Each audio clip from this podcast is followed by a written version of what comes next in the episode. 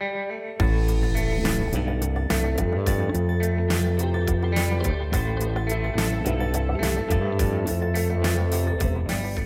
Bill Lee's education savings account, aka vouchers, narrowly passes both chambers of the House and release the white smoke. The budget is coming. Welcome to Grand Divisions. This is the week of April 29th. I'm Joel Ebert. And I'm Natalie Allison. All right, first and foremost, we've got to get to the, the biggest piece of legislation uh, to come out this year, at least in terms of uh, controversial legislation, uh, school vouchers. The Education Savings Account bill uh, was approved last Tuesday in the House by a vote of 50 to 48. Two days later in the Senate, uh, 20 to 13. It was a very close vote in both chambers and in, in, included in the House a very dramatic 40 minute period that hasn't been seen since the Jimmy Naifeh years, where House Speaker Glen Casada kept the voting board open. Natalie, uh, you were there with Jason Gonzales and I as we covered this. Uh, paint a picture for people that may or may not have seen it. So they take the vote. Uh, they don't have the votes. They don't have the 50 they need. They're at 49. Uh, the Democrats immediately start screaming, "Take the vote! Take, take the, the vote. vote!" So they're they're screaming for the clerk to, you know, or the speaker to tell the clerk to call the vote. Um, and this goes on for several minutes until they realize it's just not going to happen. And so everyone stands up and starts pacing around, milling about. You have at one point Ron Gant, uh, uh, who is in leadership in the House, He's the assistant summoned, majority leader, yeah, summoned to the speaker's days. Yeah. So the, the Speaker Casada calls Ron Gant up there, presumably to Twist instruct him to yeah. to flip his vote. Um, they they talk for several minutes. Ron Gant walks back to his desk. Actually, I think he walks out of the chamber mm. um, directly after that and it seems like there's no progress. The speaker then moves to a balcony off the chamber with a number of his advisors, several other members in leadership, and a few other members. And there's kind of like this rotating cast of members who keep getting called out. There. So, for those of you that don't know the back of the, the House chamber, it's essentially an area right behind the speaker's podium. The uh, press room or press seating is right next to it. So, we can see almost everybody that goes in this back porch. And the porch, technically, is only available to members. You have to have a, a, a pass key to get in, essentially. Uh, you have to push a button to get out, which anybody can push. You can go out there. So at one point in sessions, there have been multiple times where people will go out there for cigarette breaks, including reporters, uh, not myself or Natalie, of course, uh, and as well as lawmakers, and just see you know the nice view of of uh, Nashville there. Uh, also, just to get some from fresh air while there's a lot of hot air in that chamber. Uh, so we tried to go out there during this this I guess hotboxing uh, on the um, during the voucher debate, and we were prevented from doing so. Prevented from doing so. Prevented from even looking out the window. So there's it's like a glass door. There's blinds on it. The blinds were open. Uh, mm. So for a little while, uh, me at one point, Joel at another point, or trying to look out the window. A, uh, a, a Casada staffer actually closed the blinds as I was doing that. Uh, eventually, Joel tries to what go up and yeah. peer out the blinds. Yeah, I, I started shooed away by the sergeant in arms. Sergeant in arms who tells him to go stay in the box. The yeah, he told box. me to stay in the media area, and I said I I'd never heard that before. You know, since I I've been here, and he said neither have I. so um, you know, uh, eventually the the brief intermission, the forty minute intermission, uh, ended. Well, it's important to say that one of the people who was called out to that porch was That's Jason right. Zachary. Yep. And Jason Zachary, Republican from Knoxville, turned out to be the deciding vote in in vouchers passing the House that day uh, Casada succeeded at convincing him to flip his vote. So, in very rapid fashion, they come back in. Uh, so, uh, release the white smoke part one. Uh, the decision is made. Boom, the vote is is there, and it's 50 48. Everybody's madly dashing. Who who was the, the, the person to flip? And it ended up being Zachary. We later get with uh, Jason Zachary, who has been on our podcast before, uh, and ask him to explain. And he basically said the, the long and the short of it is, I got enough assurances that Knox County was going to be taken out of this legislation. And everybody's question was, well, that wasn't what you voted on, though. That Knox County is in this the current version of the House legislation, And he said, no, no, no. But in the process that is about to play out, which we believe will be in, you know, either the Senate or in a conference committee, uh, that Knox County won't be there. So he felt comfortable uh, enough to vote for this and be the de- deciding vote on this legislation. Yeah, and he also he was asked whether he was given any kind of incentive for switching his vote. Uh, I think at one point he said something about teacher raises, but then he also said, "No, I, I don't have any projects that I need, you know, to which is not accurate." I, I, found that he had one of his, uh, um, uh, you know, uh, it, legislative initiatives funded for a million dollars for, uh, I believe, the Tennessee Aquarium and four zoos in the state.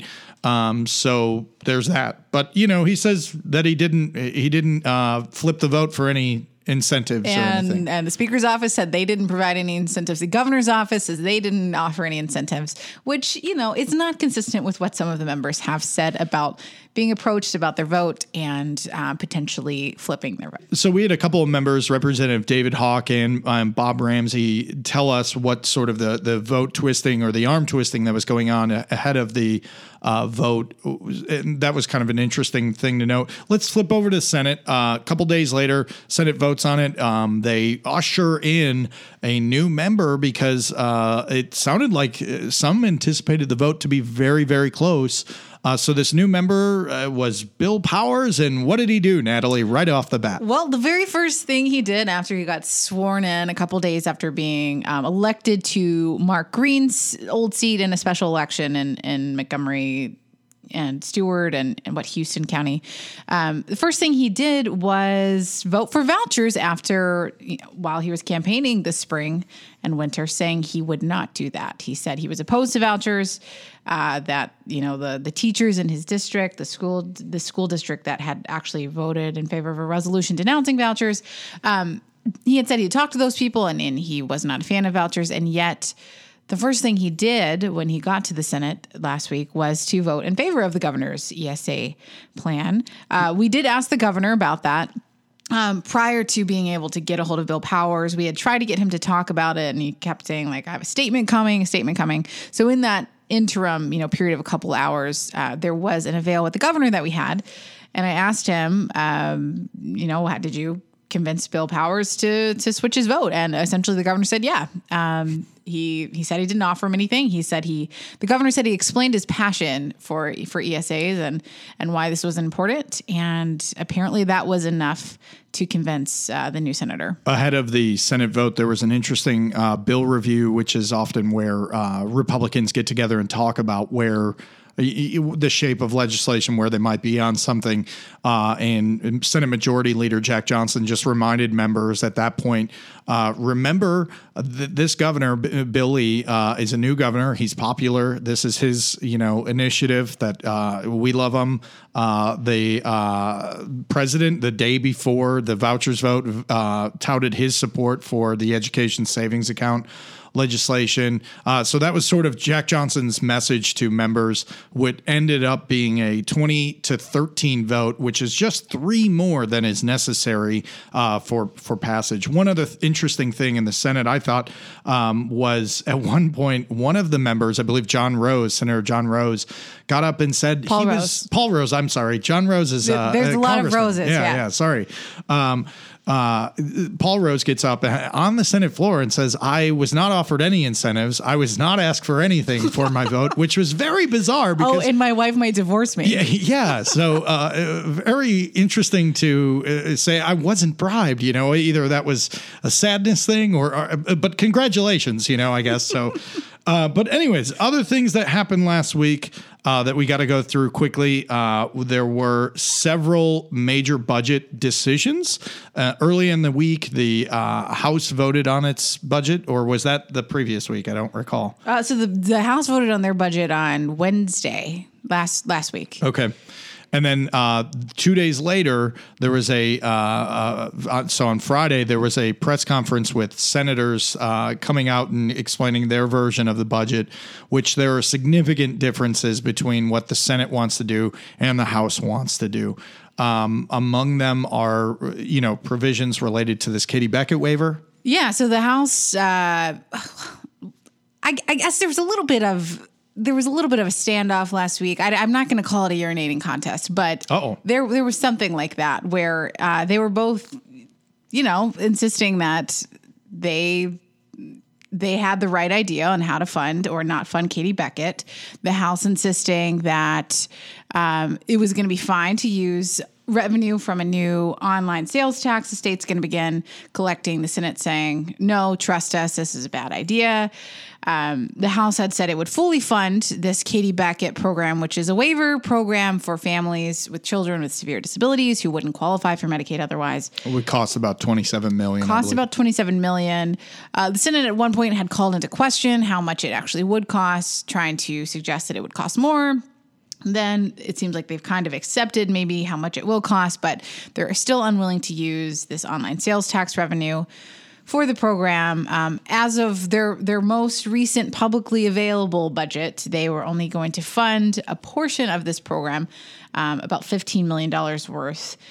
Now, granted, there have been budget talks all weekend. We are not privy to those because they won't let us into them. So we don't really know where it stands. I, from what I understand, it seems like the Senate is trying to fund more than that 15 million now. They're working with the House to figure out a way to pay for more of it. So yeah, this is white smoke part two. Um, the Senate comes out on on Friday and essentially announces what they're going to fund in their budget there is disagreement between the House and the Senate still. I mean, we've talked to some House members that saw this as, again, just kind of chest bumping, saying that the, the, the Senate was uh, prioritizing this versus that.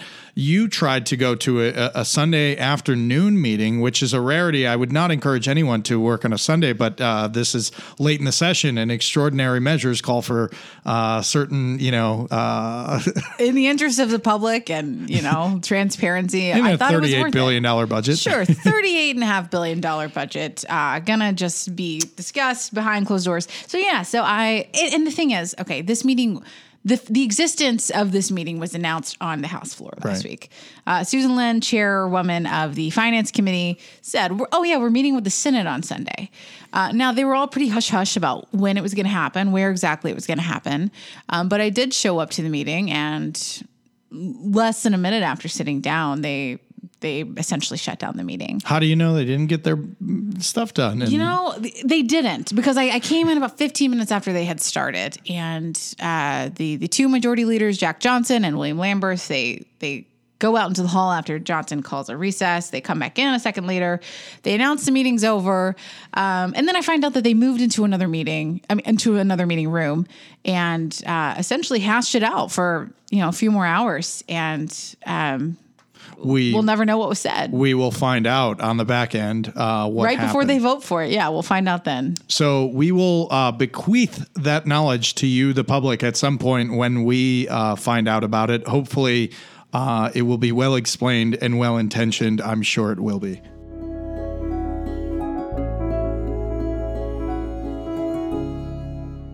Joining me today is Amelia Ferrell Knisely. She is our uh, Williamson County, one of three reporters. Uh, she mostly focuses on education.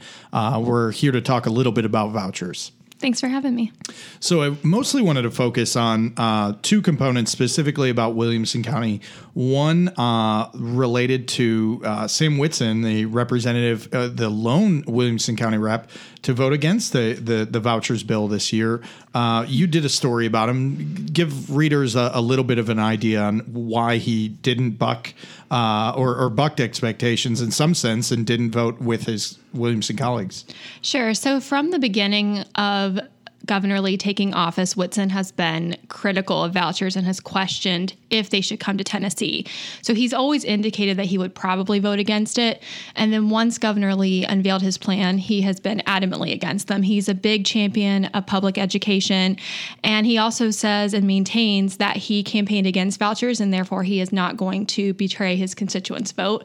And he did indeed vote against them. That wasn't the case with another member of the delegation, uh, Representative Brandon I believe, was also one to campaign or speak out against uh, education savings accounts or vouchers before he got into office. Then, when he got into office, what did he do? He changed his mind, or Yeah, he even told the superintendent of the Franklin Special School District that he would not vote for them.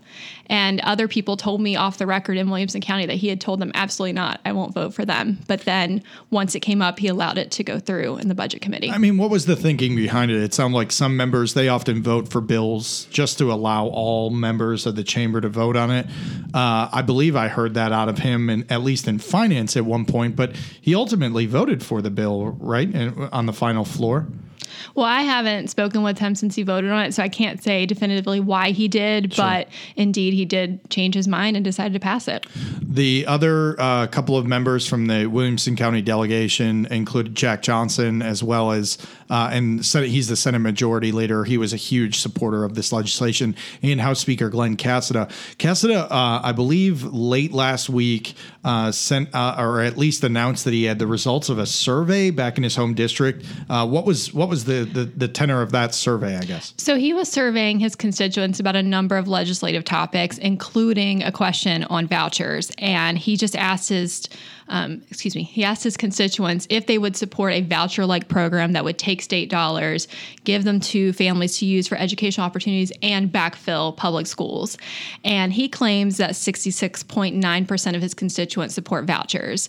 Now, I talk to probably six, if not more than a dozen parents per week through my reporting, and I have yet to find one parent who has come out in support mm. of vouchers. And I also think it's worth noting that both school districts have come out adamantly against vouchers. Yeah, and and, and just to be clear, there Williamson County isn't really affected by this legislation. No.